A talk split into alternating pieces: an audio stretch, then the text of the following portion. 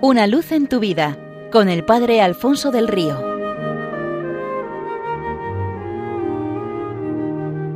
Un cordial saludo para todos los oyentes de Radio María desde el Seminario Diocesano de Getafe.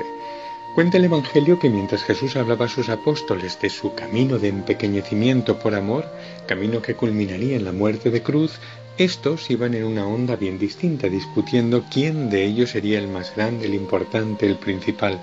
Viéndoles así con el corazón tan desafinado respecto del suyo, tomó un niño, lo puso en medio y lo convirtió en modelo de todo aquel que quiera entrar en el reino de Dios. En este sentido cuenta un padre predicador de ejercicios espirituales que estando en una tanda mientras paseaba en uno de los ratos libres por los alrededores de la casa de espiritualidad, satisfecho de la meditación que acababa de dar y pensando ya en la siguiente, se encontró unos niños que iban a la escuela. La mayor tendría ocho años, el niño unos seis y la más pequeña cinco. Esta llevaba en la mano la cartilla con la que aprendí a leer. Al verla el sacerdote preguntó a la pequeña, a ver si lo sabes, la M con la A, y la pequeña en un gesto de alegría, ese de saber bien la respuesta correcta, dijo, va. La niña mayor, poniendo su brazo en los hombros de la pequeña como defendiendo a su amiga, respondió, es que todavía va por la B. Aún no había pasado de la B. La niña estaba todavía muy al comienzo y después de aquel encuentro cuenta que al entrar en la capilla donde tenía que predicar una nueva meditación, recordó las palabras de Cristo, Si no os hacéis como niños, no entraréis en el reino de los cielos, y también aquellas otras, Te doy gracias, Padre, Señor de cielo y tierra, porque has ocultado estas cosas a los sabios y entendidos y se las has revelado a los sencillos. Sí, Padre, así te ha parecido mejor. Aquel encuentro le hizo un gran bien, le llevó a cambiar la meditación que tenía preparada y a dar, verdaderamente conmovido, la mejor que jamás había predicado. La tituló Estar aún en la B. Y es que en esto de seguir al Señor y de vivir al estilo del Evangelio, por muy avanzados que nos creamos, estamos todavía en la B.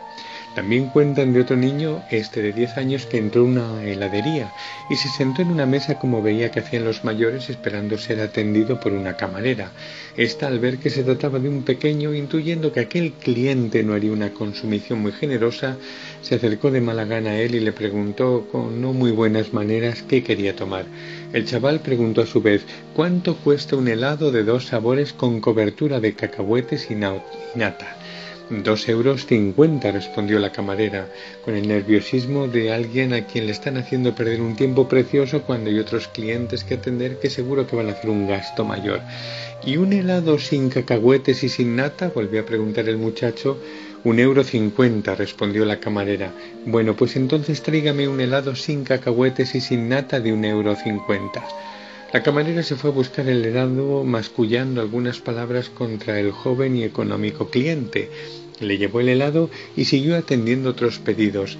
El niño se terminó el helado y se fue y cuando la camarera volvió para recoger el importe y limpiar la mesa donde había estado el niño, junto al euro y medio del helado había otro euro, el que el chaval se había descontado de los cacahuetes y la nata para dejárselo de propina.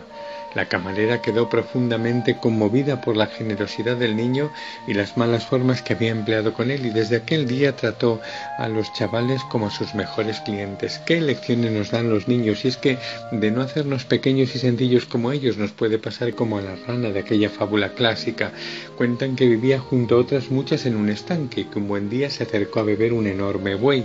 Las ranas empezaron a ponderar lo grande y lo fuerte que era el animal y al oírlas eh, nuestra protagonista sentenció, si yo quisiera me haría tan grande como él, y se puso manos a la obra.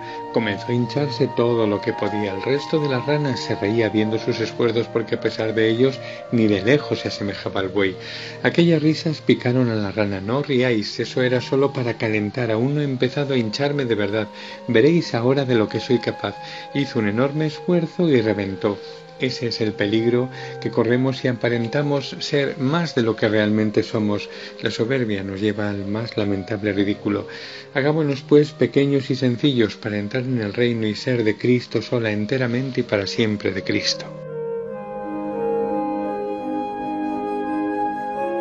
Una luz en tu vida con el Padre Alfonso del Río.